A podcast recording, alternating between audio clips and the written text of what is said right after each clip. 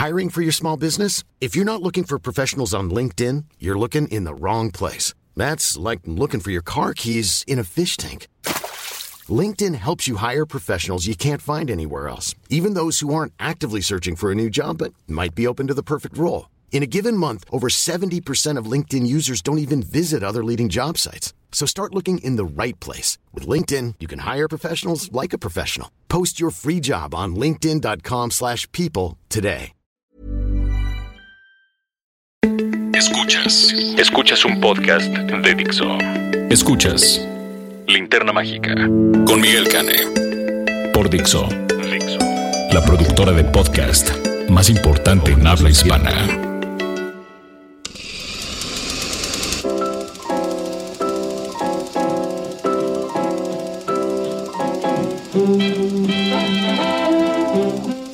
Buenas tardes, buenas noches, buenos días o cualquiera que sea la hora en que se están sintonizando ustedes este podcast. Es un placer saludarlos, soy Miguel Cane, el monstruo estrella de La Linterna Mágica, este podcast producido por Dixo para cinéfilos. Aquí los spoilers que soltamos son involuntarios, no somos como la competencia feroz que lo hace a propósito. Este, pues estamos aquí muy contentos de tener un invitado que le vamos a entrar durísimo a hablar sobre uno de los grandes thrillers políticos de la historia del cine. Este, ya, ya les contaremos sobre cuál es.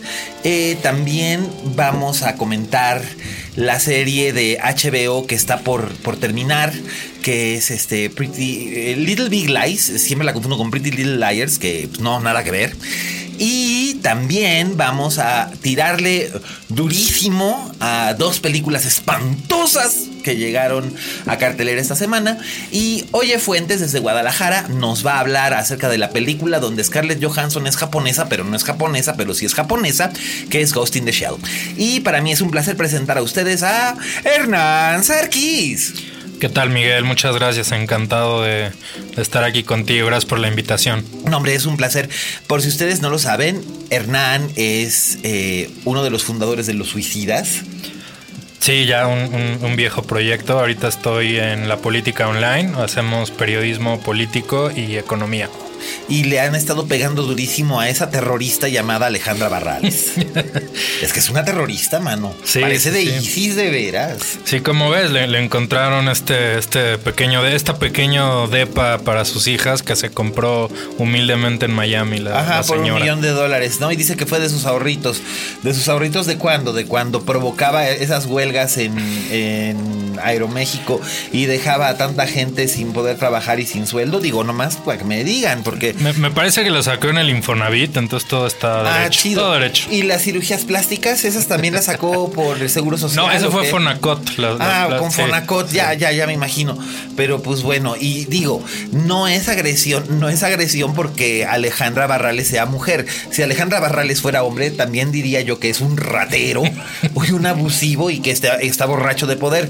Porque mira que eso de, de regresar al Senado, pero no soltar el PRD después de este escándalo, la verdad es que qué vergüenza, pero hoy este va a ser todo el comentario político que vamos a hacer hasta que hablemos en el clásico de la semana. Pero mientras, ¿qué les parece si iniciamos este podcast con nuestra acostumbrada primera sección? Las noticias de la semana. Bueno, pues tenemos varias notitas esta semana. ¿A ti te gusta Amy Schumer? Eh, sí, me cae muy bien, es muy chistosa. Sí, te cae muy bien, es muy chistosa. Y además, tú quieres ver dónde tiene metido el tatuaje, ¿verdad? me intriga, sí. Te lo intriga de. Pues bueno, pues resulta ser que Amy Schumer eh, se había hablado, de hecho ya estaba comprometida a hacer una película eh, para Sony Pictures sobre Barbie, la famosa muñeca que va a cumplir 60 años dentro de un par de años, aunque se sigue viendo súper chica. Y sí, sí, tiene la figura Amy, ¿no? Me parece. Pues, o sea, pues sí. O sea, cinturita de avispa, claro, claro. Talle, talle larguito y atributos notables. Totalmente. Amy es muy guapa y es talentosona, aunque la verdad, eh, aquella película que hizo este con Judd Apatow, eh, Trainbreak era un Trainbreak, era espantosa. Ni Tilda Swinton la pudo salvar. Este, la película era muy mala. Pero pues bueno, Amy, aduciendo eh, diferencias creativas, le hace, no le latió el guion o no le latió el director que eligió el estudio o no le llegaron al precio, ha abandonado el proyecto de Barbie.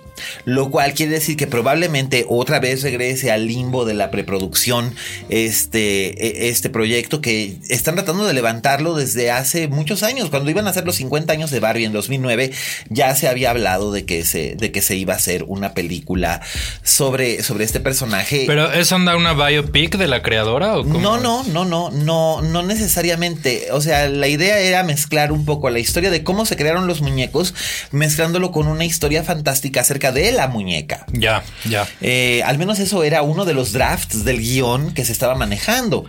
Entonces, vaya usted a saber. Porque la historia es interesante. De sí, la creación, es fascinante. Porque los, los creó un ama de casa de Detroit.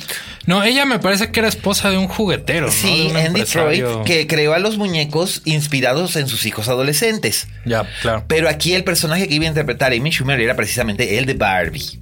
Ok. Así que, eh, pues bueno, pues Barbie, Skipper, Ken y Anexas, pues van a tener que esperar para llegar a la gran pantalla.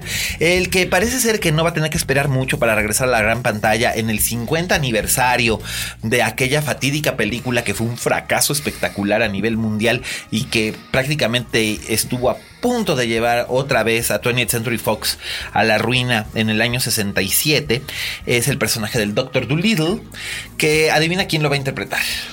Eh, ¿Otra vez Murphy? No. No. No, porque esta vez va a ser un remake de la versión musical que hizo Rex Harrison.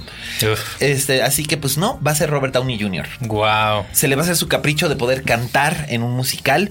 Pues lo que es que sabes, ¿no? Efecto La La Land, pues como cuando se hizo Chicago, todo el mundo quería hacer un musical, pues, pues ahora todo el mundo quiere hacer también otra vez un musical, pero neta, habiendo tantas propiedades tan interesantes, habiendo compositores tan interesantes. No, ¿qué tal algo nuevo para variar en esta a eso me refería, ¿no? Por ejemplo, está, ahí está Lin Manuel Miranda.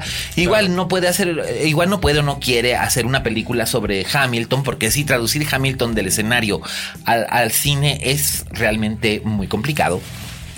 Pero él es talentosísimo, ya lo vimos, así que él podría hacer musical original. Pero pues no, este, la 20th Century Fox, que son los dueños del personaje, decidieron que iban a resucitar el musical y pues que le iban a dar chance a Robert Downey Jr., que traía el gusanito de cantar desde hace ya bastante rato. Entonces, pues qué chinga, mano, porque la película original era mala, el musical original es malo, aunque tuviera letras de Leslie Bricus, que es un gran, gran, gran, gran, gran letrista. ¿Qué, otras obras de él nos puedes? Uy, este, Willy Wonka y la fábrica de oh. chocolate este, Chitty Chitty Bang Bang, mm. pero pues, Doctor Dolittle, Pero pues marketing is marketing y han decidido hacer esto, entonces pues ahí lo tienen. Y por otro lado, también eh, ya se anunció la fecha de estreno de la séptima temporada de Juego de Tronos, que es la penúltima. Este va a llegar el 16 de julio. Así que este verano tendremos, tendremos Juego de Tronos para rato y eso pues va a estar muy bien. Eh, por otro lado, el exitazo que este el exitazo que tuvo la, este, la película de La Bella y la Bestia, pues ahora resulta ser que ya este ya decidieron que eh, a lo mejor va a haber una segunda parte, o sea, van a reunir a Dan Stevens y a Emma Watson para hacer una segunda parte. Pero, ¿qué van a contar en la segunda parte? Acuérdense de la segunda parte de Shrek. Acuérdense, por favor. O sea, no. No, de hecho, digo, de por sí era un remake innecesario. Ahora, ah, la secuela de un remake. No, mira, es bien bonito, pero lo dije, lo dije, lo dije la semana pasada o antepasada en este podcast. Es lindo, lindo, lindo de verdad, pero es completamente innecesario y es completamente inútil. Es que es parte de esta vulgar explotación de la nostalgia que nos está llevando a la ruina. Bueno, pues ya lo viste que hasta Trainspotting 2 se trepó al tren de la nostalgia. Sí, digo, por lo menos ahí tienes a un director talentosísimo, un guionista talentosísimo. Estoy seguro, no, le he visto. ¿Tú, qué, te pareció? ¿Tú la viste? Ay, a mí me gustó mucho, lo, lo comenté la semana pasada. La verdad es que sí me gustó mucho. Yo soy Team Spot. Y pues ahí, ahí lo tienen. Así que eso, eso es lo que, lo que va a ocurrir ahora. Pretende la casa Disney agarrar a la ganza de los huevos de oro y hacer una secuela. Ahorita que está la cosa calientita, pero habrá que ver porque primero tienen que sacar, estrenar el retorno de Mary Poppins, que es precisamente con Lin Manuel Miranda y Emily Blunt. Esa, sí se me antoja. En el papel de Julie, en el papel que hizo famosa a Julie Andrews. Y Julie Andrews va a tener un cameo en, en, esta, en esta película. Un, no sé todavía bien si un cameo o un papel pequeño, pero, pero pues por ahí ya, ya se sabe que Julie Andrews regresa. Digo, Julie Andrews no va a poder cantar. es una tragedia que pues, hace 20 años perdió la voz. Pero eh, pues no le hace, ¿no? Ahí, ahí va. Por eso fíjate que el otro día me eché una biografía de Julie Andrews así profunda, bien documentada. Con carnita. Con carnita.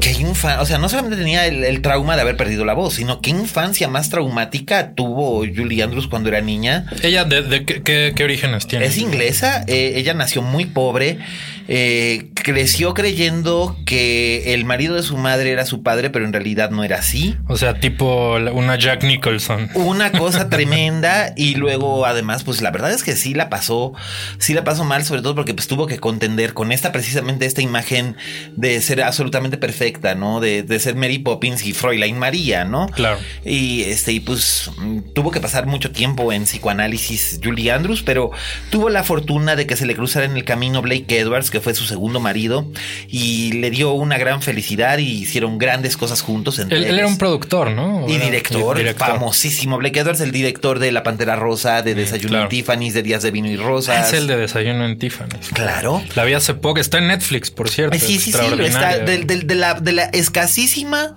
eh, selección de clásicos que tiene Netflix Latinoamérica, ahí está. muy buena, véanla. Así que pues ahí lo tienen, esas fueron nuestras notas de la semana. Y pues la verdad, este, al respecto de todas estas cosas, pues por un lado yo pienso que la verdad esto de hacer una película sobre Barbie, yo creo que sería interesante que se hiciera una película sobre Barbie donde el personaje fuera como más apegado a la realidad que a las expectativas, ¿no? Que siempre se ha criticado mucho eso, ¿no? Digo, yo creo que por ahí va a ir, ¿no? Creo que sería ahorita improducible. Con Amy sí. Sí, o sea, sería, sería improducible que hagan algo clásico Barbie, con eh, un culto al cuerpo, o lo que sea. y a la vanidad. O sea, sería un. Ahora sí que era un arrival. Sería un fracaso aún antes de, pues estrenarse. pues mira, mano, ahora como, como, como estoy viendo cómo viene la temporada, yo siempre empieza, empieza la temporada, empieza la primavera y empiezan a llegar ya las cosas de la temporada de verano. Y yo digo, ¡eh! ¡Qué emoción! Y luego digo, ¡ay, madre santa! ¡Ay! También hablando de fechas de estreno, pues ya se anunció, se había anunciado que el 19 de mayo se iba a estrenar este Alien Covenant y se va a estrenar el 19 de mayo en Estados Unidos, pero en México y América Latina se va a estrenar el 12 de mayo, o sea, muy a tiempo para el Día de la Madre, este, lo cual además es curiosamente interesante porque siempre ha habido ahí como que ese aspecto materno filial. No, es muy muy adecuado para Alien, es, es totalmente la relación entre entre el Xenomorph y y, Jamie Lee, ¿no? ¿Quién es? Es, Sigourney Weaver. Sigourney Weaver. Que bueno, en este caso no va a ser Sigourney Weaver, sino Catherine Waterstone. Pero por cierto que a mí me dan ganas de soltar. Hablando de, spoilers, yo sé que luego yo suelto spoilers. Por cierto, ¿tú sabías que Ali Magro se muere en la Love Story? No lo puedo creer, ¿de verdad? Sí. Qué tragedia. ¿Y sabías que se hunde el Titanic? Yo, la que, la que había oído es que Kaiser Soze en realidad era... Eh, sí. Sí, ¿no? Sí era él. Claro, era él. y también este la chica esa que llega a este la chica esa que llega al Hotel Bates en psicosis, pues que crees, la hacen fajitas. Y Haley Joel Osmond siempre estuvo muerto, ¿no? En el sexto sentido. no, ese era Bruce Willis. No, no era Haley, era el niño. sí, sí. ¡Oh, no! Eh, pues bueno, y Bridget Jones traía un fat suit, no era gordita de verdad. ¿No? ¡No!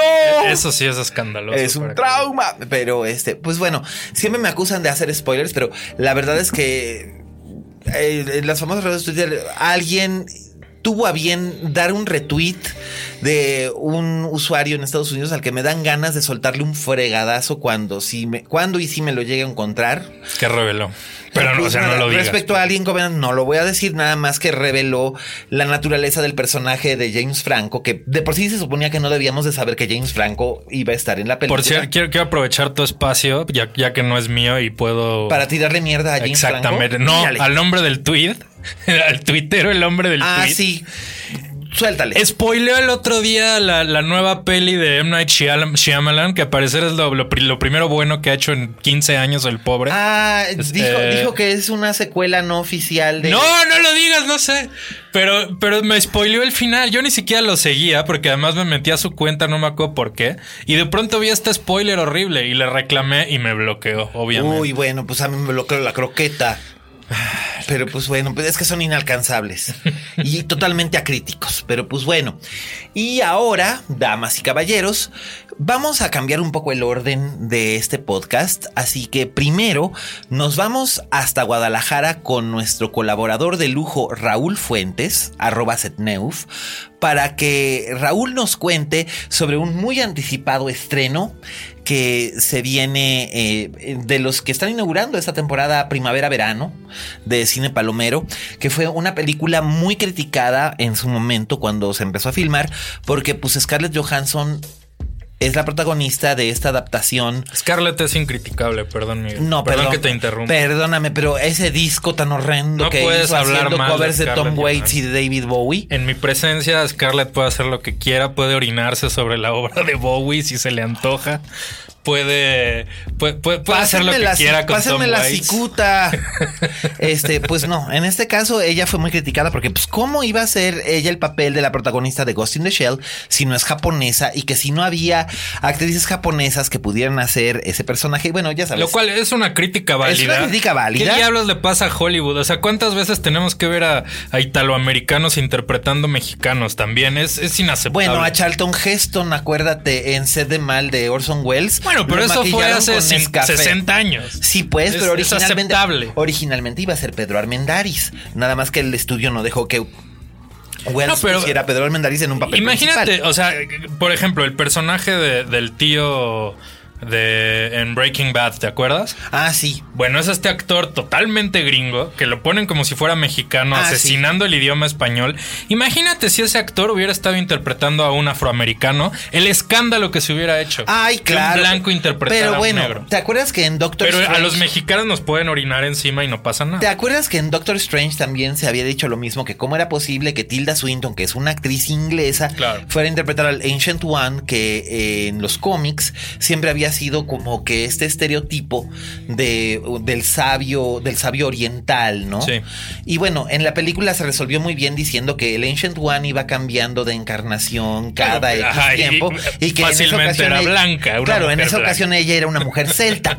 O sea, el Ancient One era una mujer celta, pero cuando ya no fuera ella el Ancient One sería otra persona el Ancient no, Sí, digo, es que eh, o sea, para meter un blanco podemos hacer malabares mentales que queramos. Sí, claro, pero pues en este caso la justificación que pusieron a lo de Scarlett Johansson es que finalmente en el anime el personaje principal y esto lo saben los fans del anime, yo la verdad es que nunca lo he visto de Ghost in the Shell. No, yo tampoco. Pero pues lo siento, chavos, este no es este no es un, un, este un podcast donde, donde, seamos muy fans del anime, no es no, no tiene absolutamente nada de deplorable el anime, al contrario, es simplemente que pues a mí ya la fiebre por el anime pues ya no me tocó, ¿verdad? Además de yo sospecho que el señor Kane está fingiendo. No, además yo tengo... Es, tan nerd que seguro tiene su casa llena de animes. No, fíjate que no, además yo tengo una mala relación con el anime por haber provocado un...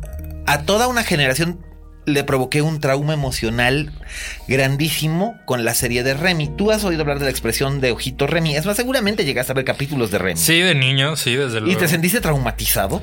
Eh, me traumó más eh, Heidi, me parece. Ay, pero si Heidi no tiene nada de traumático. No, sé, era como, muy deprimente. Nadie se, pero nadie se muere. No, nadie se muere, pero aún así el escenario me parecía traumático. Ah, bueno, pero pues eh, es que en Remy era una tragedia tras otra, tras otra. No, y lo, lo traumático era que en este país repetía, o sea, nunca acababan las malditas series, te repetían la primera y Ah, bueno, de hecho ese fue, de hecho ese fue el origen del problema de este, de, de por qué llegó Remy a la tele. Algún día prometo que en este podcast o en algún otro contaré la historia de cómo es que si usted tiene entre, no sé, 45 y 35 años de edad y sufrió un terrible trauma por culpa de Remy. Este, pues no es por culpa de Remy, la verdad es que usted vio Remy por culpa mía, pero ya lo contaré en alguna otra ocasión. Dudo que tengas radio escuchas de, digo, podcast escuchas de 45 años. Ah, con eso es lo con que tú todo crees. respeto. Uh, fíjate que no, ¿eh? De veras. Es más, manifiéstense la banda, este, la banda de los chavorrucos. Miéntenme la solo. madre, arroba HG Sarkis en Twitter, por sí, favor. por favor, miéntenle la madre a HG Sarkis diciéndole ar- eh, con el hashtag la linterna mágica.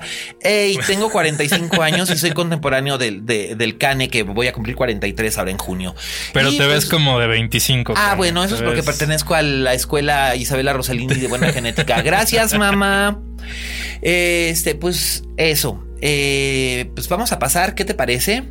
A nuestras reseñas. Nada más que primero va a ir Raúl Fuentes hablando acerca. Ah, no, no acabé de explicar el punto. El punto es que el personaje en el anime eh, no es humana, es un androide. Entonces, por eso mismo puede tener cualquier tipo de aspecto y en este caso, pues se parece a Scarlett Johansson. Muy, muy conveniente. Ah, no, obviamente. Pero pues bueno, para justificar el racismo pasivo-agresivo y el, white, el whitewashing de los personajes, siempre vamos a encontrar alguna manera de, de hacerlo. Pero pues ahí está. Entonces aquí viene nuestro amigo Raúl Fuentes para hablarnos de esta película. Oye, Fuentes. Hola a todos, esto es Oye Fuentes, el espacio que Miguel Cane me brinda la linterna mágica para hablarles pues, de lo que más me gusta, que es el cine y la televisión. El día de hoy les quiero platicar que me invitaron a la premiere de la película Ghost in the Shell, una película que va a recibir aquí en México el nombre de La Vigilante del Futuro. Es una película producida por Paramount Pictures y dirigida por Rupert Sanders, protagonizada por Scarlett Johansson, el gran Takeshi Kitano y también Michael Pitt. Bueno, pues la película está basada en en el anime, en la película animada japonesa de 1995, que a su vez está eh, basada pues en un cómic japonés, un manga, y que además pues tiene pues varias secuelas y tiene varias series de televisión. Entonces, eh, pues nada, la película está basada, digamos, en esta primera película de hace 20 años. Sin embargo, tiene muchos cambios, digamos, en la historia que a mí la verdad me recuerdan más al Robocop de Paul Verhoeven que al, que al anime. Sin embargo, las secuencias de acción, muchas de ellas están calcadas de- del anime original, entonces es una cosa ahí como, como medio extraña porque visualmente es Blade Runner, es básicamente una evolución de Blade Runner, el guion es parecido a, Robocop, pero con estos calcos de, calcos de, de Ghost in the Shell que quedan per- perfectos. Eh, es la historia de una mujer que pues se le trasplanta un se le trasplanta el cerebro de una persona humana a un cuerpo sintético y ella es una policía que tiene que pues investigar varios crímenes. Eh, yo temía cuando salió el anuncio de que se iba a hacer una película sobre Ghost in the Shell que se fuera a perder toda esta como que toda esta capa eh, tan filosófica y hasta cierto punto densa que tiene la película del 95 y lo cierto es que aunque esta película del 2017 sí está light digamos en el planteamiento no no pierde de vista como pues ciertas preguntas básicas no que es por ejemplo quién es más humano el que nació o el que es creado a partir de esta tecnología que nos está inundando. Eh, las preguntas pues obviamente se prestan para estar cuestionándonos todo esto alrededor de la película y, y creo que sale bien librada, o sea, mucha de la gente con la que estuvimos platicando ah, saliendo de la película creo que quedó bastante complacida con la adaptación. Es una adaptación en la cual el director creo que sí puso todo el, pues toda la pasión, porque de verdad se trata, se, nota ahí que hay un trabajo de, mucho cariño y mucho respeto al, material original. Si bien de repente hay uno que otro, eh, no sé, personajes como, como por ejemplo el villano, es un, es un villano bastante, pues bastante pobre, muy caricaturesco y eso a lo mejor merma un poco la, experiencia al final. Eh, olvidé mencionar que también está por ahí Juliette Binoche en un papel pues especial, digamos que es como el de este eh, ayudante, ¿no? Que, le explica a, la mayor, al personaje de Scarlett Johansson, pues de dónde viene y por qué, por qué está haciendo lo que está haciendo y por qué no debería hacerse otro tipo de cosas. Pues yo recomiendo muchísimo ver esta película en una versión IMAX porque de verdad visualmente es una cosa deslumbrante lo cual me, a mí me llama más la atención de que se vea tan parecido a Blade Runner, sobre todo si vamos a ver una secuela de Blade Runner en octubre, ¿no? Habrá, habrá que ver qué, qué, ciudad queda, queda más plasmada ahorita para el 2017. La vimos también en 3D, aunque ese, pues, aunque no está mal, pues no creo que se pierda mucho si la ven una, una versión 2D, pero sí en pantalla grande, la más grande que se encuentren en la ciudad, creo que va a valer mucho la pena. Me encantaría platicar con ustedes de la película, ya que la vean, pues que me digan qué les pareció, si les gustó, si no les gustó, si son fans del anime o del manga, eh, pues escríbanme, yo estoy como Oye Fuentes, me pueden encontrar en Twitter como arroba setneuf. Muchas gracias, hasta la próxima. Escuchas, escuchas. Linterna Mágica. Fixo. Gracias Raúl, ya saben, arroba setneuf, escríbanle a Raúl qué les pareció su comentario. Además estén muy pendientes porque conforme se vaya acercando el estreno de la nueva temporada de Twin Peaks. Eh, Raúl nos va a estar haciendo una cobertura especial porque yo soy un Peak freak. De hecho, yo tuve una camiseta por años hasta que se me deshizo que tenía la famosa foto de la graduación de, Laura, Palmer que decía yo maté a Laura Palmer. la, compré en 1990, o sea, en el momento. Si, digo, si ahorita la tuviera sería así como que el hit. Sí, sería super vintage y super hit. Y este y bueno, Raúl va a estar haciendo una cobertura especial acerca de Twin Peaks. Este, porque si yo soy un Peak Freak, él es un ultra Lynch Freak. O sea, está obsesionado. Así que pues ahí lo tienen, damas y caballeros. Gracias, Raúl. Y ahora vamos a proceder ahora sí a.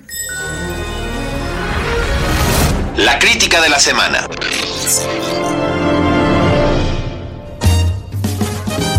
¿Por dónde comenzar? Voy a hablar de dos películas. Una, eh, ambas ya están en cartelera. Una es Life Aquí le pusieron vida inteligente. Que yo no sé por qué le pusieron brillante vida traducción, brillante. Puta madre. Pero yo no sé por qué le pusieron vida inteligente. El director es un chico sueco llamado Daniel Espinosa. Él ya había dirigido una cosita que se llamaba Safe House con Denzel Washington y Ryan Reynolds, que también salen en esta película. Suena terrible. Y después dirigió una película que se llamaba Child 44 que tenía muy buenos actores, era Tom Hardy, el formidable y enormísimo Gary Oldman, basado en una novela exitosísima, no tenía pierde y la película le salió más plana que un Peñafiel sin burbujas. Pero siempre pasa eso. Cada vez que, sacan un roster de ocho actores espectaculares, la película es un desastre. No siempre, acuérdate. No siempre, pero acuérdate De la, acuérdate de la formidable El asesinato en el Expreso de Oriente que hizo Sidney Lumet. Que, tuvo, que tuvo aquella cosa que, bueno, Loren Bacall y. No, justo con ellos, ¿sabes en cuál estaba pensando? Con, Justo con Gary Oldman. Tinker, Soldier, Taylor. Ay, bueno, por ejemplo, pero. Espectacular. Ah, no, sí, sí, pero. Espectacular. Eh, pero, pero, vamos. Y el director también era sueco. Y sí, de esta, un, basado en una novela de John Le Carré, el maestro de los, de, los espías de la, de la Guerra Fría. Vi una terrible de él el otro día en Netflix, por cierto, con. Con Ewan McGregor. Con Ewan McGregor. Qué mala ya está. Sé, ya sé, un hombre. Eh, no, este, nuestra clase de espía, algo así. Our, kind of traitor. Sí. Ay, no, qué mala. No, tremendamente mala. Creo Evítensela. creo que la verdad, siento que las mejores dos adaptaciones que ha habido de Le Carré son esta de Sí. Eh, es la mejor. Esa es la mejor, sin duda. Y, no, y de Constant Gardener.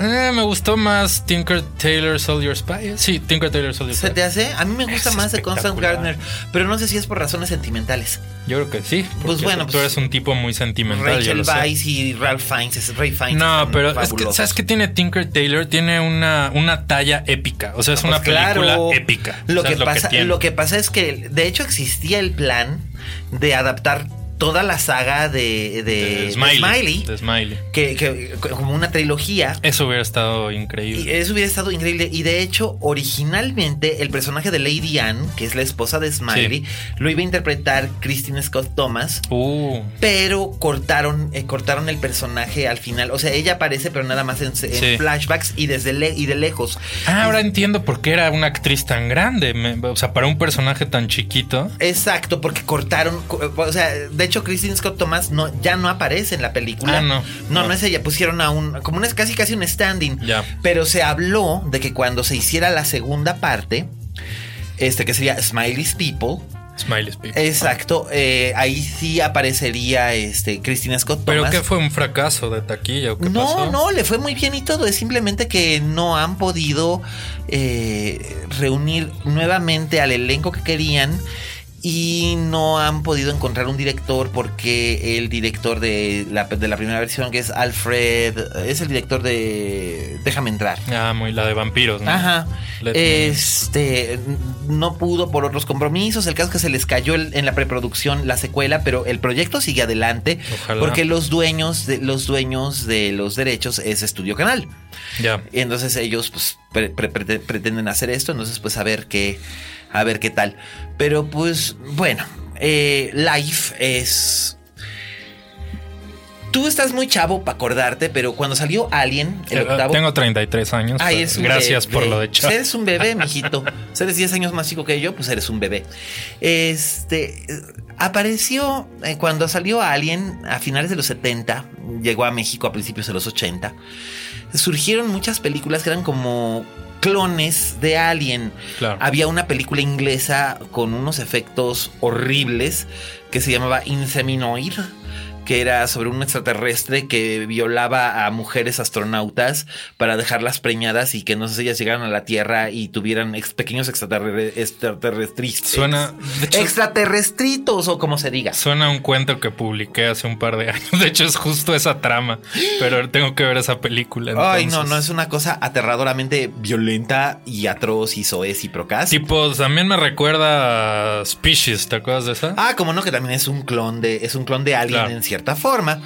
Nada más que ahí en vez de ser un, un en, en este, soft porn. en soft porn y en lugar de ser un este y en lugar de ser un un monstruo diseñado por Geiger era Natasha Henstridge, ¿no? Que era un monstruo diseñado por su mamá.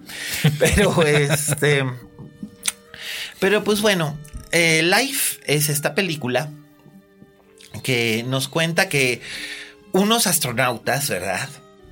Que curiosamente son casi todos blancos y americanos. Qué sorpresa. Exacto, con la excepción del villano, que el villano es oriental. Qué novedad. Porque acuérdate que eh, según Hollywood, el japonés solo puede ser muy bueno, muy bueno, muy bueno, o una raza muy cruel. Claro. O sea, no hay puntos medios. Entonces, este, est- estos astronautas descubren que hay una forma de vida que primero es como del tamaño de un dedo. O sea, no de una mano, de un dedo. O sea, así como de, doctor, suélteme el dedo. Pues así.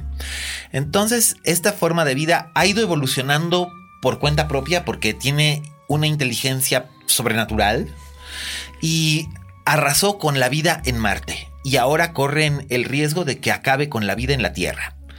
Y pues Ryan Reynolds sale ahí como del capitán galán al principio, pero pues básicamente hace, hace muy poquito con lo que tiene. Jake Gyllenhaal sale ahí como que con cara de estoy mareado y me siento mal, no sé por qué estoy haciendo esto. Rebecca Ferguson, que es muy bonita, está como a 400 millones de, años luz de distancia de Sigourney Weaver, aunque básicamente está haciendo el mismo tipo de personaje. Y este, y no quiero decir que por ser muy bonita sea una mala actriz. Rebecca Ferguson no es una mala actriz, es simplemente que tiene un personaje espantosamente mal escrito. Y la dirección es plana, plana, plana, plana, plana, plana. Y completamente este. O sea, se vuela cosas de todas las películas que has visto mientras en el espacio. Hay ahí algo. Y, ah, no te lo pierdas. Este cuate Espinosa en una declaración dijo que su principal inspiración no había sido alguien sino Solaris de Tarkovsky y que le rendía homenaje en varias secuencias. Yo dije, o sea, neta, te cae. Igual la que le gustó fue la de Clooney. Ah, no, esa era Fahrenheit. ¿verdad? No, no, no, era Solaris. Sí, era La- Solaris, la, dirigió, la dirigió Sod- Soderbergh. Pero curiosamente era un buen remake. Era, a mí no me disgusta el remake de. Pero de nuevo, Soderbergh. innecesario. Completamente innecesario, pero no Como malo. casi todos los remakes. Como, pues a ver, dime un remake que haya sido mejor que el original. Cuando es una readaptación de una obra Ah, literaria. o de una re- sí, son- pero esa es otra cosa. Son válidos, son válidos. Sí, eso es lo que, eso es lo que, por ejemplo, ahora va a ser el- lo que acaba de hacer Sofía Coppola, ¿no?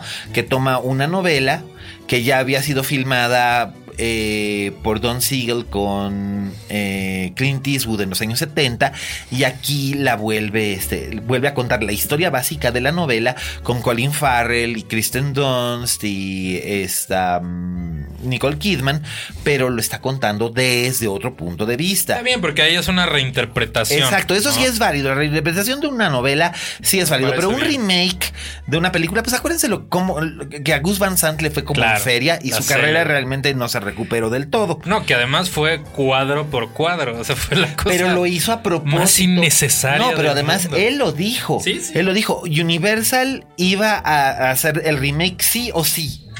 O sea, no les importaba, lo iban a hacer. Y entonces él dijo, ok, me lo aviento yo, nada más para que no llegue otro. Y, o sea, esto O va a ser un to- tomó cagadero. una bala en el nombre del cine, digamos. Y en el nombre de- del Hitch. De Hitch, exacto. Porque dijo, o sea, esto va a ser un cagadero, pero pues por lo menos me aviento yo el cagadero antes de que se lo aviente otro que lo haga peor. Y sacrificó su carrera heroicamente. Pues es que después de eso, ¿qué ha hecho así realmente? Bueno, hizo Elefante. Ken Park, ¿no es de él? No. Sí. Ken Park. Este, Last Days, pero todas esas son así como. ah, Pero, Elefante eh, sí me gusta. ¿sabes qué pasa? Siento Milk, que es un- Milk que es es bonita, pero X. es panfletaria como ella No, sola. pero es de estas biopics que todas son igualitas, ¿no? Ay, quiere ganar, al quiere ganar un Oscar, Exacto. haga un biopic. Exacto. Ya bueno, no. ya no, sí. pero durante la En década de los época, 2000 es sí. puta madre. Pero es Hasta que- Jamie Foxx tiene un Oscar por andar haciendo una biopic. Siento que Gus Van Sant es como, como este otro director gordo super nerd. ¿Cómo Ay, este Kevin Kevin Smith, que son directores de los 90. O sea, que como que no pudieron hacer la transición como sí lo logró Tarantino, por ejemplo. Ah, pero te- espérate tantito. Tarantino es que Tarantino no es un producto de los 90. Tarantino no era producto del zeitgeist de su tiempo. Claro. Tarantino contribuyó al zeitgeist de su tiempo, Sí, pero creó. él en Es realidad cierto, es es, producto Tarantino. Si Tarantino hubiera, si hubiera, Tarantino hubiera nacido en los años 30 y hubiera estado haciendo películas en los años 60, probablemente hubiera sido un director menor en los años 60 Claro. Y se convirtió en un gran director en los años 90, precisamente por lo mismo, pero todas sus referencias y todas sus influencias provienen de otra época. Pero ha tenido también cierta madurez como autor. Um, Pero Kevin Smith, perdóname, o sea, es. ay, no, Kevin Smith, ¿qué? Es una footnote en la historia Ay, del ¿qué? cine que, que sí, que no la- debió viste la salir de los ¿Viste 90. la película de la morsa? No, desde luego que no. Ay, Como, no, o sea, sé no, que es tu chamba, pero yo me evito No, esas, no, no, esas no, tragedias. no se pudo estrenar, no se pudo estrenar aquí. No, pues, había manera de venderla. No, ¿cómo? No había manera de venderla. Es más, ni Netflix la quiso. Vi la que hizo del como culto este anterior. Ah, Red State. Red State. Pero eso fue hace casi 10 años. que no es mala. No, pero fue que en el 2010. Pero siento que es como cuando estás juzgando a un perro que toca la trompeta. Ya, o ya. sea que, o sea, no lo juzgas por lo bien que toca, sino porque, wow, tocó la trompeta el perro. es- eh, bueno, es- No. tú lo dices más modernamente, pero en mis tiempos decíamos el burro que tocó la flauta. Exacto, o Pero sea, lo mismo. Con Kevin Smith es lo mismo. Cuando veo que es. Ah, claro, como cuando juzgamos a Donald Trump porque no se pedorreó en el Congreso. Es como, wow, qué presidencial fue.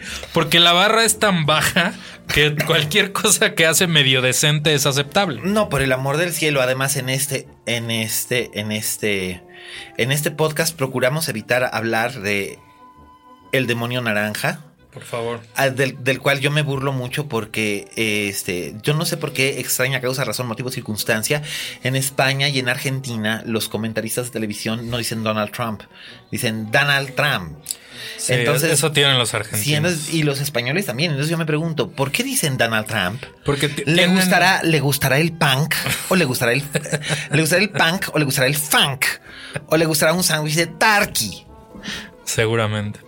Por Dios. Pero este, yo creo que es un complot para, para que la gente hable mal. Creo, hable- creo que es parte. Mira, yo, yo soy mitad argentino. Me, me- te- siento que me puedo dar la libertad de decir que los argentinos tienen una incapacidad con los con las lenguas muy, muy, muy, muy preocupante. ¿Viste? Pero, podés- pero podés hablar cocoliche, ¿viste? Y che, boludo, es que. Es que te entera. difícil, ¿Te loco. entera? ¿Te- ¿Me oí? ¿Te entera? Pero bueno, este, pues Life es una película muy mediocre.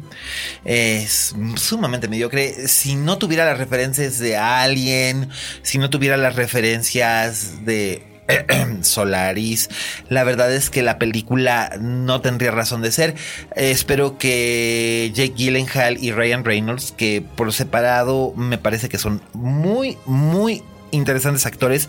A mí me gusta mucho el trabajo que hizo eh, Jake Gyllenhaal con Denis Villeneuve, especialmente en una película que se llama Enemy, que está basada en una novela de José Ah, Saramago. Muy, muy loca película. Sí, y este, y a mí Ryan Reynolds me parece, este, me parece maravilloso que sea tan, este, tan, tan bien, tan bien logrado su trabajo en Deadpool, por ejemplo. Que a la gente se le olvida que Ryan Reynolds es un gran comediante. Y sí es, sí es bueno. Mm. Tiene buen timing, es, es, es simpático. Es simpático y tal. Y, y luego también ha hecho cosillas interesantes por ahí on the side. Que Adventureland. Mm, ah, él sale en Adventure. Claro. La de Jesse Eisenberg. No, Ajá, la que dirigió Motola. no eh. lo recuerdo. Sí, él es, él es el capitán galán, es el Ah, mero mero sí. de los juegos mecánicos, Sí, sí, sí. del gerente del parque. Cierto, cierto. El postman. Pero mira, para que no lo recuerdes, pero recuerdes al personaje, eso quiere decir que hizo un buen trabajo, ¿no? Eh, no, de hecho no los recordaba en lo absoluto.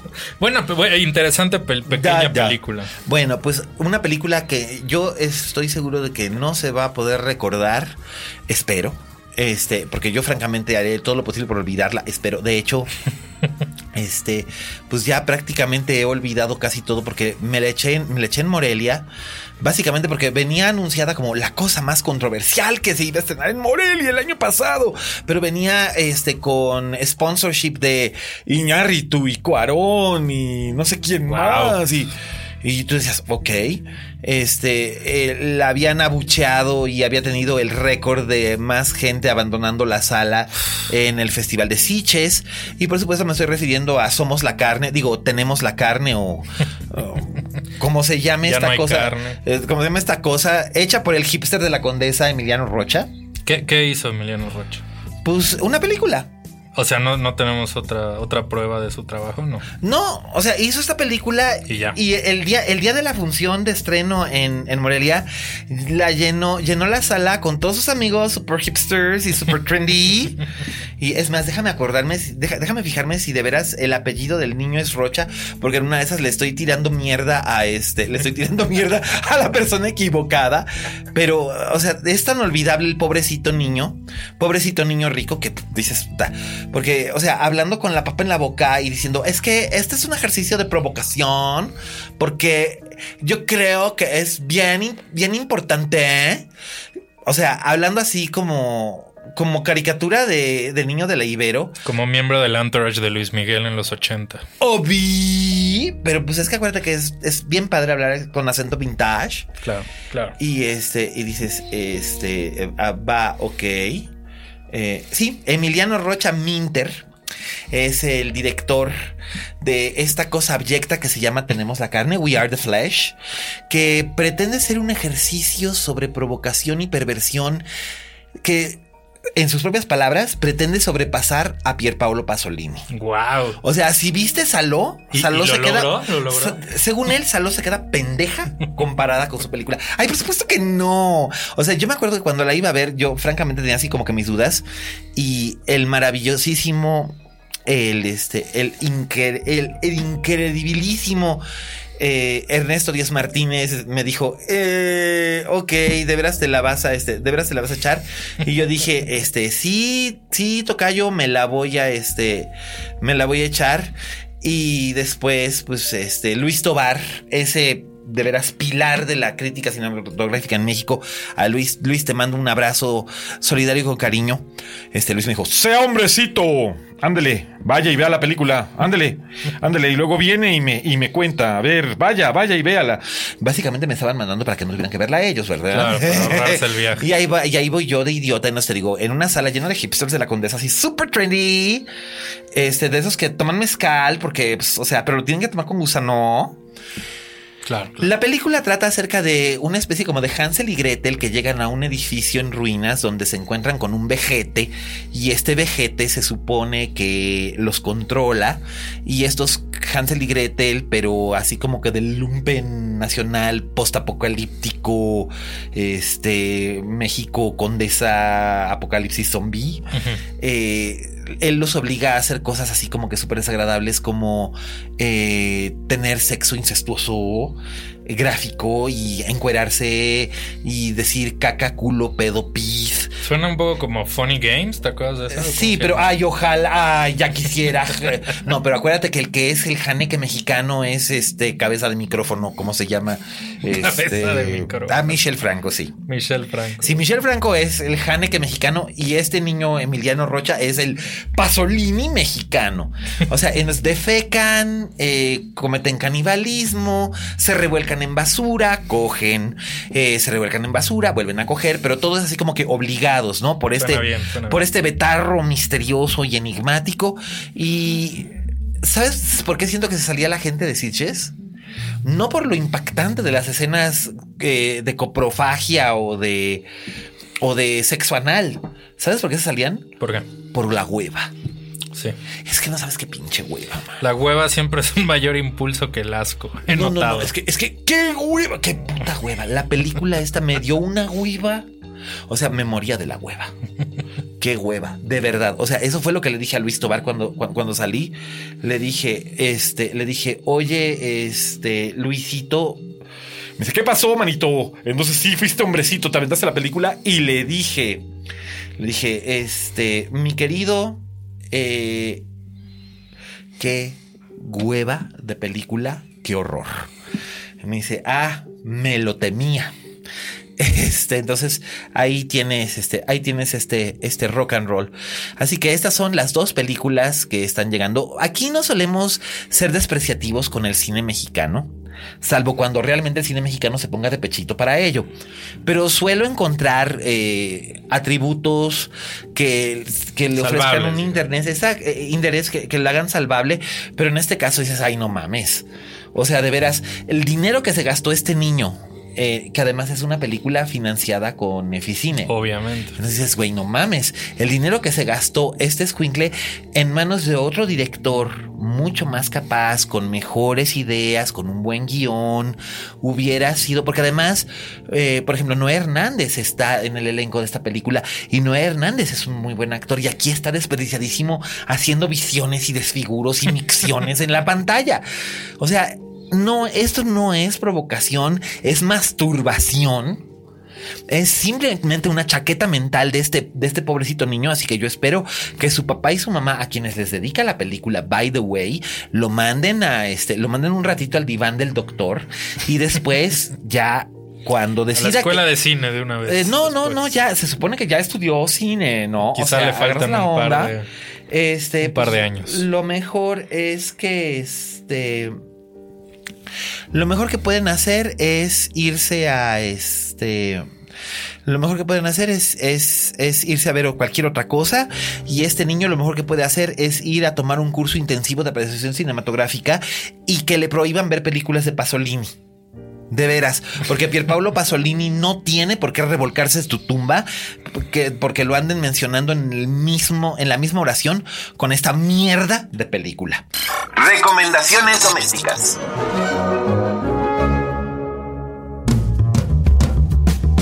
Bien, pues ahora vamos a hablar, este, les voy a contar de una, este, de una serie que seguramente muchos de ustedes, muchos y muchas de ustedes están picados con, esta serie que se llama Little Big Lies, que está en HBO.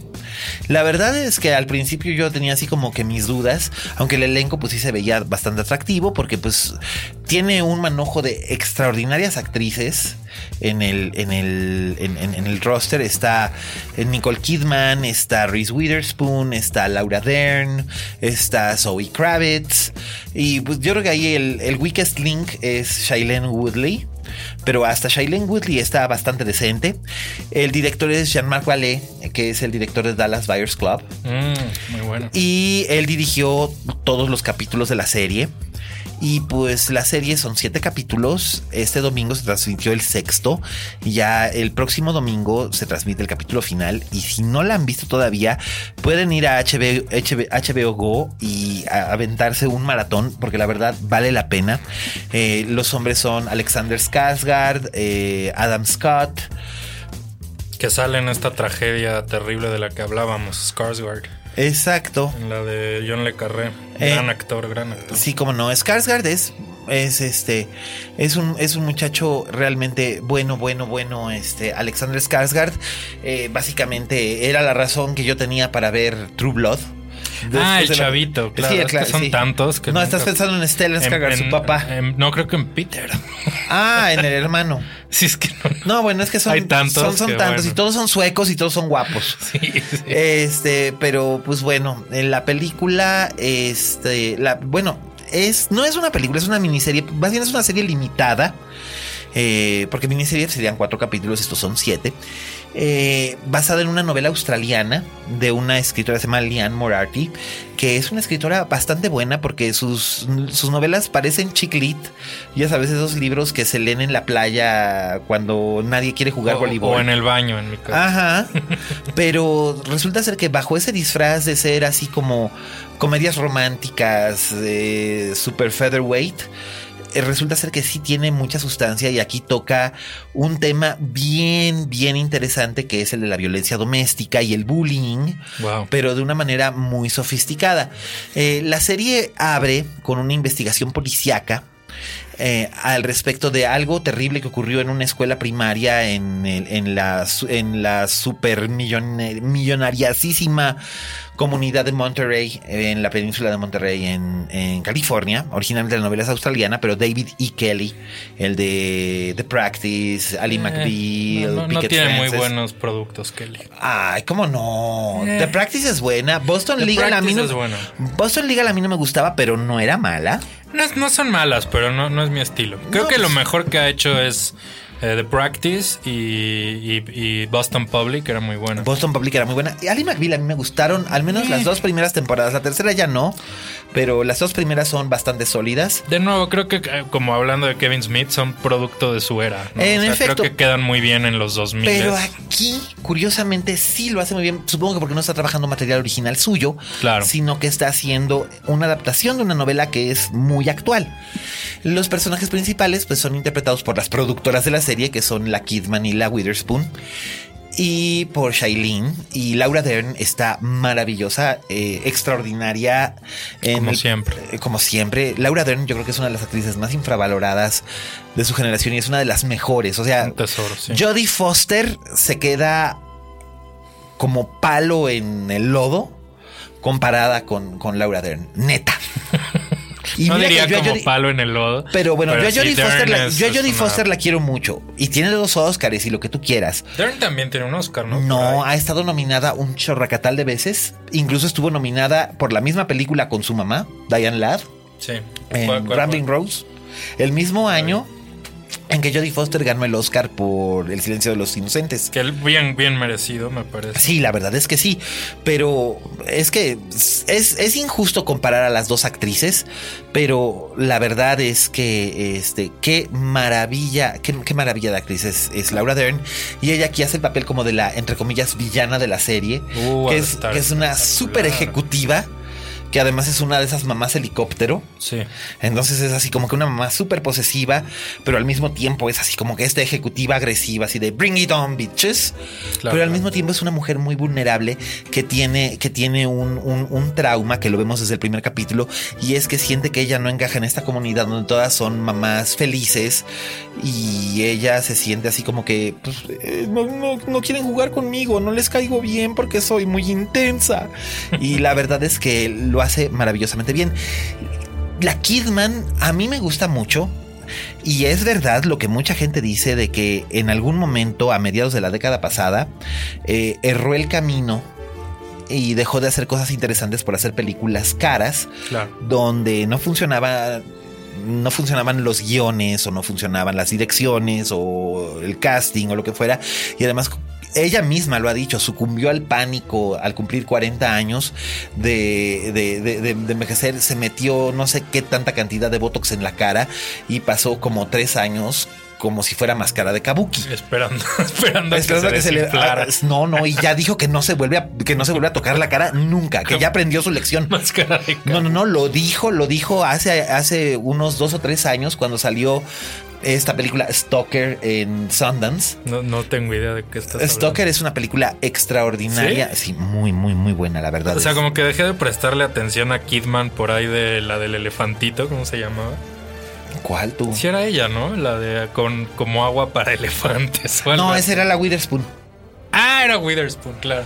Sí. Pero es que también era ridículamente vieja para, para el galán que le habían puesto. ah bueno pues sí pero o sea, sí well, le llevaba know. como una década a Pattinson en eso. Pues sí, pero aquí, aquí la Witherspoon hace el papel de una mujer de 40 años, que ella es una mujer de Kidman. 40 años. No, Kidman hace el papel de una mujer de 50 años, que ella Ah, es una mujer de 50 años. Witherspoon hace el papel de una mujer de 40 años, que es una mujer de 40 años. Y Shailene, Shailene hace el papel de una muchacha de 20 y pocos años, que es madre soltera. Que básicamente Shailene es una chica de 20 y pocos años. Y todas están muy bien. La verdad sí, te digo que hasta Shailene, que mira que a mí ella no es muy santo de mi devoción, pero están bastante bien. Los hombres también están muy bien. De hecho, el personaje de, de Alexander Skarsgård es muy complicado porque parece el príncipe azul, pero es un creep.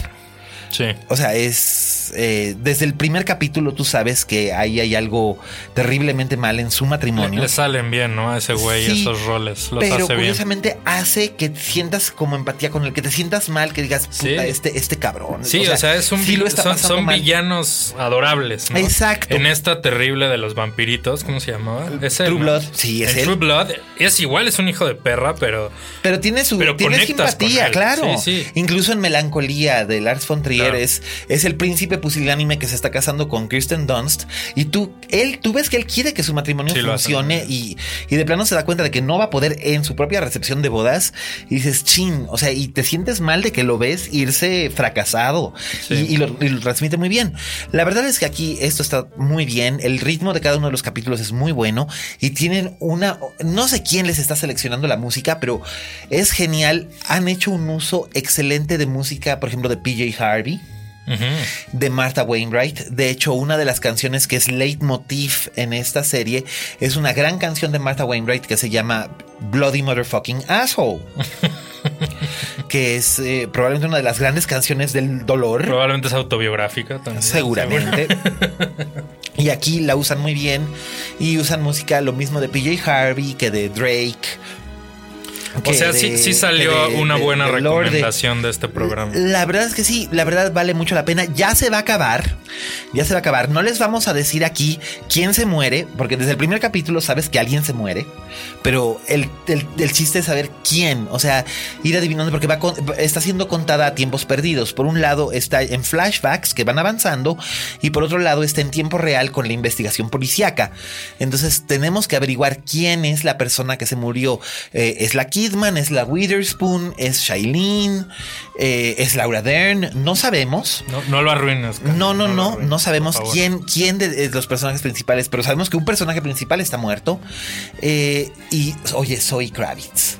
Uy, es muy buena, ¿no? Buenísima y además es un clon de su santa madre, ¿eh? Bendito sea Dios. Bueno, pues oye, no, espérame, Lenny no es feo. No, pero Lisa es la mujer más hermosa de lo que salió de los ochentas. Puta, sin lugar a dudas. Lisa- ¿Viste la del diablo? ¿Cómo se llama? Ah, claro que sí, con Mickey Rourke. Con Mickey Rourke cuando era guapo todavía. Claro, ¿Cómo y se llama Char- y esa Charlotte película? Rampling, Angel Eh, Heart, eran Angel Heart. Y ella es la Robert mujer De Niro, más hermosa del mundo. Robert De Niro, eh, Mickey Rourke, Lisa Bonet y Charlotte Rampling. Y, y dirigida Robert por De Alan Niro Parker. comiéndose el escenario como... Como, Como si fuera un huevo, como si fuera un huevo duro, que de hecho eh, tiene que ver mucho con su primera Claro. aparición. Él- la, la Rampling con sus tres escenas que tiene está soberbia. Pero Lisa Bonet en esa Estaba- película... pero es además tenía 20 años. La mujer más hermosa del mundo en ese momento, fácil. Y además tenía 20 Bellísima. años y sigue estando bellísima. Es hermosísima. ¿eh? Hermosísima. Hermosísima. Hermosísima de verdad. Y la y, Qué bueno que no la abusó de ella el asqueroso de Bill, Bill Cosby. Cosby. bendito No, pues a ninguna de las que hacían de sus hijas, ni a Felicia Rashad, Felicia Rashad lo ha dicho. No, era un es que saliera, no es que saliera, no es que saliera a su defensa, pero Felicia Rashad dice, pues yo, yo he trabajado o trabajé más de dos décadas con este hombre y ni por aquí me pasó que semejante cosa pudiera ser posible. Lo ¿no? cual lo encuentro difícil de creer que no tuviera ideas. Ah, de no, yo- yo- en 20 años que no hubiera oído nada. Yo, no, déjame decirte una cosa, yo sí le creo. Porque lo he visto muy de cerca, he visto predadores así de inteligentes que saben cubrir sus cuellas muy bien. Qué asco de tipo. Pues sí, pero pues ahí lo tienen, ahí tienen a, a Bill Cosby. ¿Y ¿Sabes qué? Me siento medio culpable porque a mí sí me gustaba el, el Cosby Show. A mí, me, ya- a mí me gustaba, lo veía porque estaba en Sony y eran las 2 de la mañana y no había nada mejor. Y salía en la- algunas temporadas Lisa Bonet. Pues Por sí. eso lo veía. No, a mí, a mí la verdad es que sí me caía bien. Pues es un, ahora sí que es uno de los sitcoms de mi infancia, ¿no? Sí te tocó. Sí me tocó, me tocó de primera corrida. Ya tenías como 21, ¿no? Cuando se estrenó. más o no, menos. tenía 10. Pero ahora sí que entre los 10 y los 18, pues me lo echaba, ¿no? Es de mi infancia y adolescencia. Pero pues ahí lo tienen. La verdad es que eh, Little Big Lies está muy, muy bien. No se vayan a perder el último capítulo que es este domingo a través de HBO. Si la han estado siguiendo, si todavía no la siguen, de veras échensela. Y, cua- y cuando salga en Blu-ray, yo sí me la voy a mercar, fíjate. La voy a, la voy a sumar a mi colección. No por nada más que por el simple hecho de, de que me da gusto ver a la Kidman recuperar sus expresiones faciales y recordarnos que es una Que es un ser humano. es un ser humano y es una muy buena Y de actriz. una vez cancelen Netflix, contraten HBO Go, que sí vale la pena. Bueno, Netflix no está tan peor. Está terrible. Cane, terrible. Estoy a dos de cancelarlo. Pues, ay, no sé, yo la verdad es que estoy bien contento con Hulu. Nada más que, bueno, pues. Eh, Ah, Hulu no lo, no lo tengo. Está, vale que hay que valga la pena. Uy, pues hay un montón de cosas. Hay series de los 80, está Hill Street Blues, Saint Eh, Elsewhere, no sé si el show de Mary. Tyler Moore, pero también tienen series como DC Sauce, como Peach. Ah, This Is Us, ¿qué tal? eh? Ah, ¿Está la buena? recomendé la semana pasada, la recomendé la semana pasada y la verdad vale mucho la pena DC Esa Sauce. se me antoja. Es de esas series que te parten el alma porque es una verdadera, es una verdadera maravilla y espero que regrese en el otoño con una nueva temporada y lo comentaba la semana pasada. Ahí fue donde realmente yo descubrí a Sterling K. Brown y se ha convertido en uno de mis actores así como que a- para tener el ojo puesto ahí. Es, es de Apatow, ¿no? This Is Us, ¿o no? Eh, no, ¿No? no es de Apatow, es de los directores de Crazy Stupid Love. Escuchas. Escuchas. Linterna mágica. Dixo. Y hemos llegado aquí al postrecito, que es lo que ha estado esperando Hernán para echarnos este, una platicadita sobre la, este, sobre la maravillosa, sobre la excelente película de Alan J. Pakula, este, que forma parte de su trilogía de la paranoia. Exacto. Este, así que vamos ahora a. El clásico de la semana.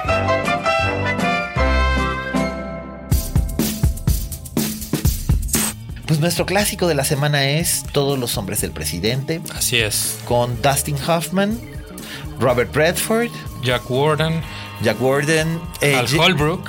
Hal Holbrook como, como, como garganta profunda. Exacto. Este, Martin Balsam. eh, Sí, Jason Roberts. Jason Roberts como el director del periódico, eh, Jane. Alexander. Sí. En papeles más pequeños hay actores que después se volverían más conocidos como Stephen Collins, eh, Ned Beatty está aquí. Ned Beatty aparece por ahí también en una escena pequeñita. eh, Ah, ¿sabes quién sale? Baxter, la mamá de Michael J. Fox en Family Ties. ¿Sabes quién por ahí. sale también en un, en un micropapel de parpadea si no lo ves? F. Murray Abraham. Es verdad, él sale ahí como un archivista. No, dice arresting officer. Ah, es verdad, es uno de los policía policías. Sí. Es uno de los policías, en- justo en la escena del inicio, principio, al inicio, cuando es eh, precisamente lo que ocurre en el Hotel Watergate. Claro, y bueno, Que- esta es una peli muy relevante, ¿no? Porque En este momento, pero por supuesto. Yo, de hecho, por eso la volví a ver. Sí, sí, sí. No, y yo también me la volví a echar por lo mismo. Porque hace, hace un poquito, como, como un mes, me vi un. eh, no me acuerdo en qué revista fue que lo vi. No, no sé si fue en este en The New Republic o en una en una de estas revistas Sí. que Tricia Nixon, la, una de las hijas de, de- de Richard Nixon, digo, ya las dos hijas de Richard Nixon, pues ya ahora son eh, abuelas Señoras. ya son señoras abuelas, eh, declaró que estaba profundamente ofendida porque, este, porque por muchísimo menos de la mitad de lo que ha hecho en dos meses este animal, a su padre, su padre presentó su renuncia como presidente y se convirtió en una de las figuras más vilipendiadas de la historia. Que si Totalmente. Richard Nixon probablemente no sería un hombre perfecto y sí tendría un ego desmesurado y un montón de defectos. Y una paranoia. Una terrible. paranoia bestial, pero te voy a decir una cosa, era, era un producto, como tú dices, de sus tiempos. Claro. Y Richard Nixon, mal que nos pese, comparado con Donald Trump, Ah, bueno, era un Es- santo. es un No, santo. no. Bueno, para empezar era un hombre brillante y Donald ah, Trump, es un imbécil. Con todo respeto Pues al es que es señor un, títere, presidente. es un títere de, es un títere de Steve, de Steve Bannon y la gente de Breitbart. Claro. Pero este es, es, es el horror. Y la película está inspirada en la investigación que hicieron eh, Bob Woodward y, Y Carl Bernstein. Y Carl Bernstein.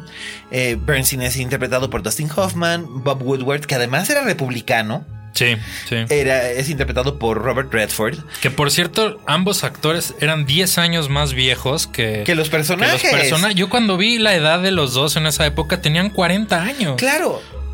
Eh, no, los actores tenían 40 Los- años. los actores tenían 40. años y Bernstein y Woodward tenían 30 y algo. 29, 29 y 30, 30, tenían, sí. o sea, eran unos chavitos. Y de hecho, Bernstein estaba casado. Cuando, cuando esta película, Bernstein estaba casado con Nora Ephron, Con la, Nora la famosa, la famosa eh, productora, directora y guionista, que de hecho ella escribió un libro y después hizo una película con Meryl Streep y Jack Nicholson, que por cierto es muy buena, estuvo en Netflix y probablemente después regresará en rotación, que se llamaba Heartburn, No que vi. en español le pusieron Se acabó el pastel o El difícil arte de amar, según O el me país donde quema el corazón. Me quema el corazón. O Agruras, que eso es Heartburn. Exacto. Que era la historia de cómo Carl Bernstein le había puesto los cuernos con medio Washington Oh, DC a Nora Ephron, estando Nora Ephron embarazadísima dos ocasiones. Pero además en la película. Eran Nicholson y Meryl Streep. No, Pero- no, no. Pero en, esta, lo, lo manejan como de gran playboy. a- Claro, porque Carl Bernstein, antes de casarse.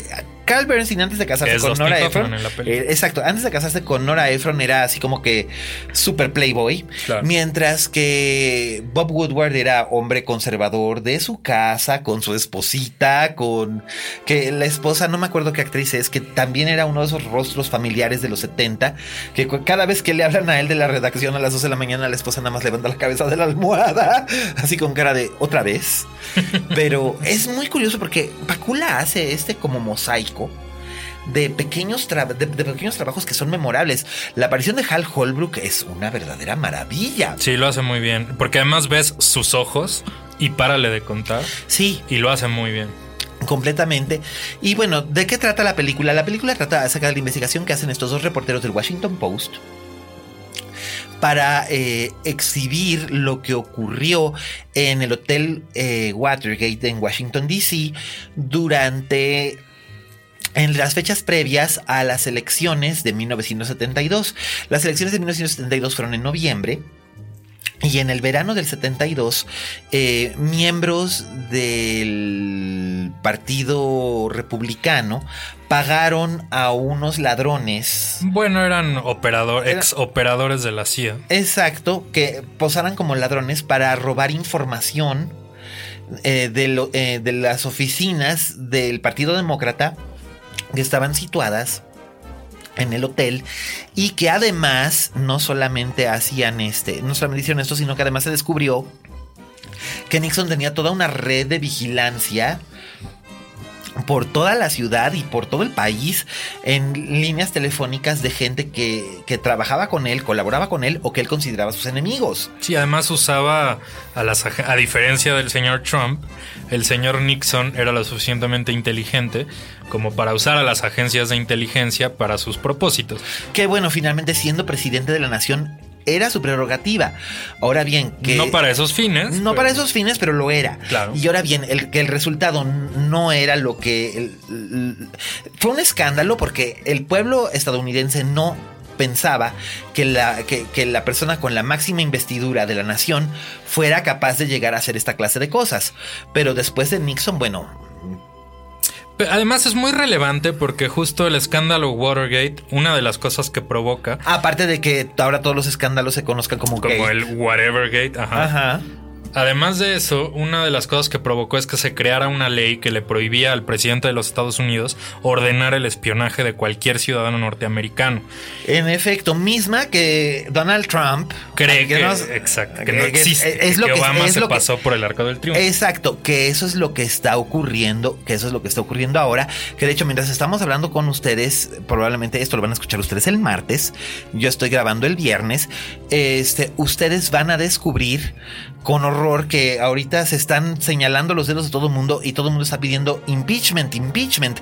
¿Qué, es el impeachment? Pues básicamente la que le aplicaron a Richard Nixon.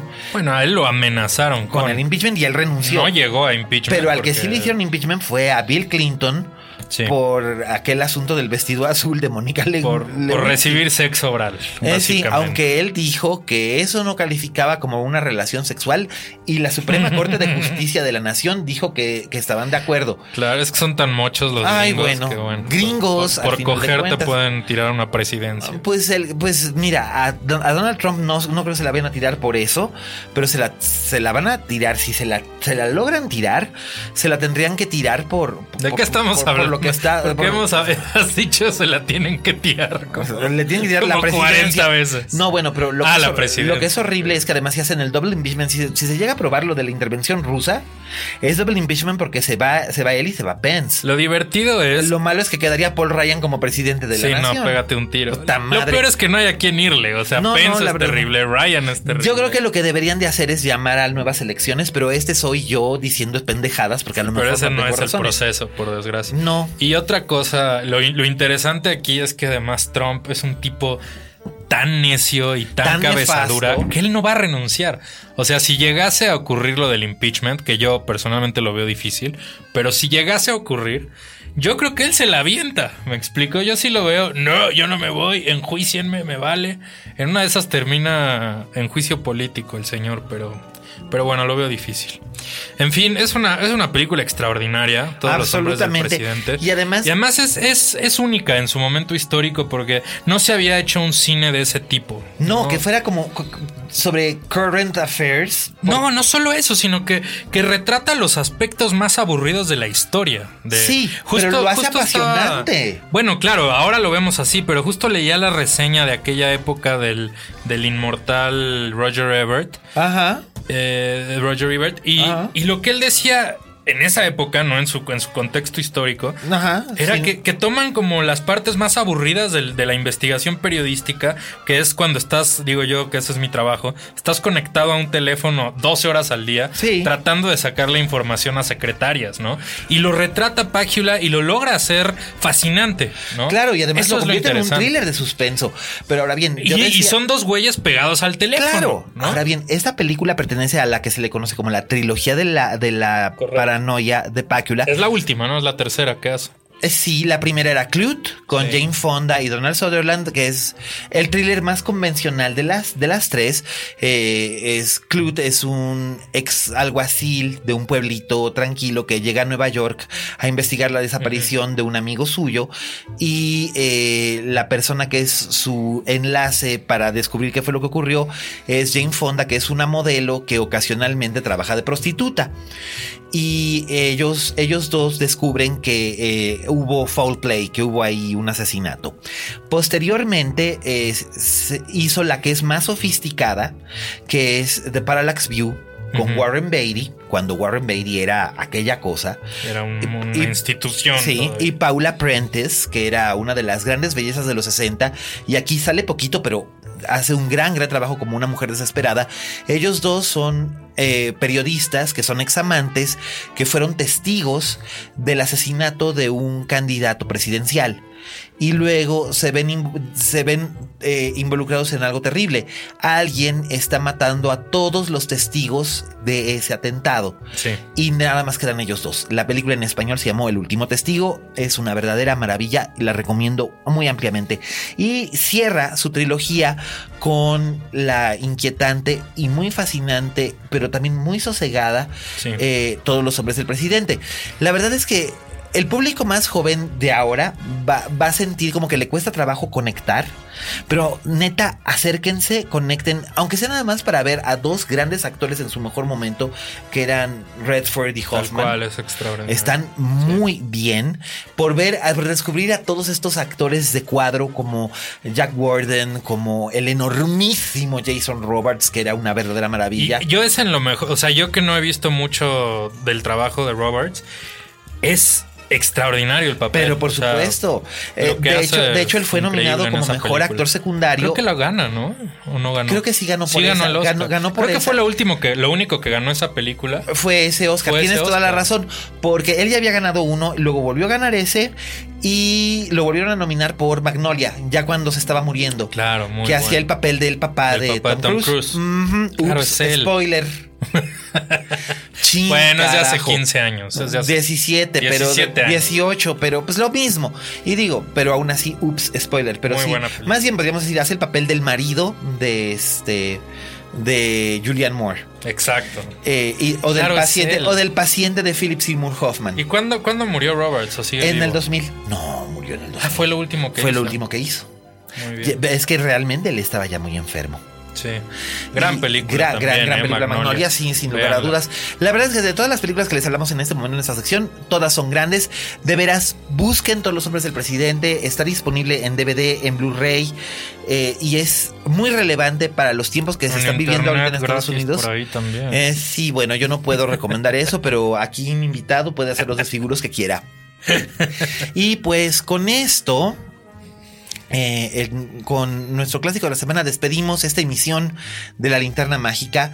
Ha sido un placer tener a Hernán Sarquís. No será la última vez que vengas. Hombre, muchas gracias. eh, extraordinario programa y me la pasé increíble. Sí, la próxima vez que venga vamos a hablar acerca de un tema que a los dos nos intriga muchísimo, que ya lo que ya lo hemos pensado y yo le voy a poner esta tarea a Hernán. La próxima vez que tú vengas a este programa hablaremos de los paralelismos entre la persecución de los de los inmigrantes y los refugiados en Estados Unidos y la persecución de los replicantes en Blade Runner. me parece un excelente tema. ¿A que sí? Muy bien. ¿Verdad? Muy Pero bien. bueno, pues de eso hablaremos en una futura edición de la Linterna Mágica. Muchísimas gracias a todos nuestros escuchas. Recuerden utilizar el hashtag Linterna Mágica para eh, mandar sus comentarios por Twitter o arrobenme. Yo soy arroba alias Cane. Nuestro invitado es arroba HG Sarkis, S-A-R-Q-U-I-S.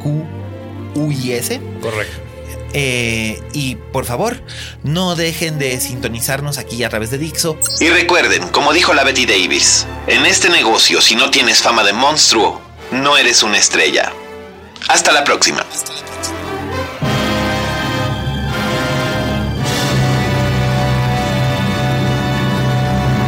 Dixo presentó Linterna Mágica con Miguel Cane.